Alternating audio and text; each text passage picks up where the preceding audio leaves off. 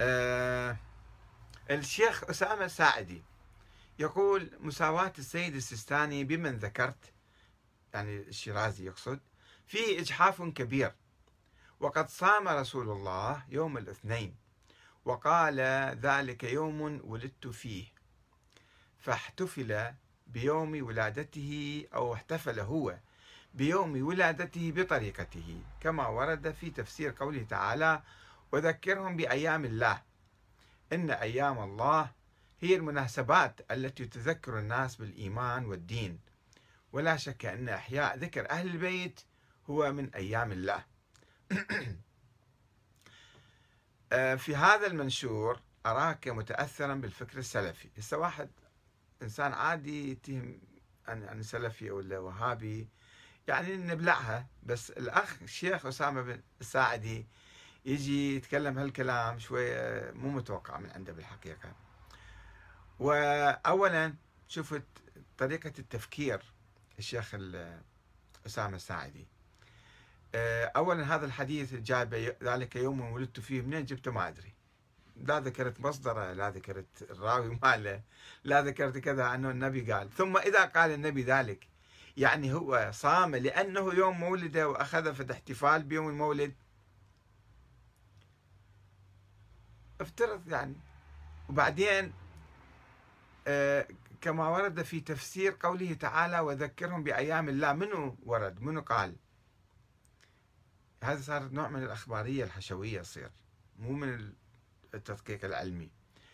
وذكرهم بأيام الله. أيام الله هي المناسبات. شلون صار الله أيام الله المناسبات أيام الله الحج مثلا الصلاة العبادات ال الأشياء اللي وضعها الله سبحانه وتعالى. مو كل يوم واحد مولود بالمستقبل يجي واحد يولد ويموت وكذا وإحنا دائما لازم نحتفل بمواليد هؤلاء ووفياتهم. هاي شغلة ما تنتهي ما لها علاقة بالدين. الدين خلص زمن النبي محمد.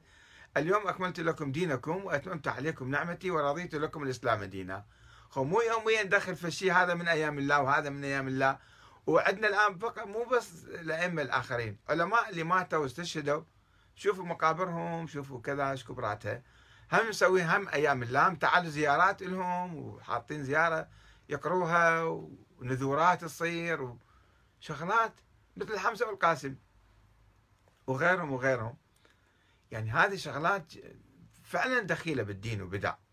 فشلون انت ربطت هذه أيام الله يعني وفيات ذكريات وفيات. منين جبتها يا شيخ أسامة؟ آه التي تذكر الناس بالإيمان والدين. وأنت إحنا ناسين جوهر الدين ناسين روح التشيع ناسين رسالة الحسين.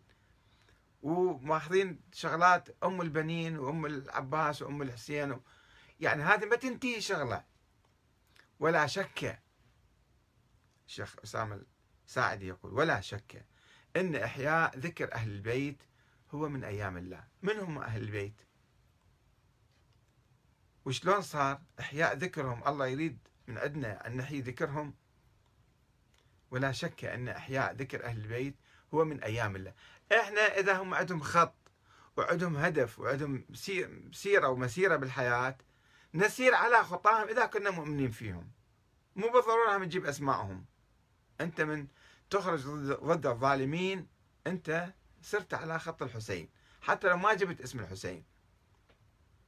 انت لما تطالب بالعدل وتطبق العدل انت صرت على خط الإمام علي. حتى لو ما جبت اسم الإمام علي. والإمام علي ما يريد من عندك تجيب اسمه يريد من عندك تمشي على خطه.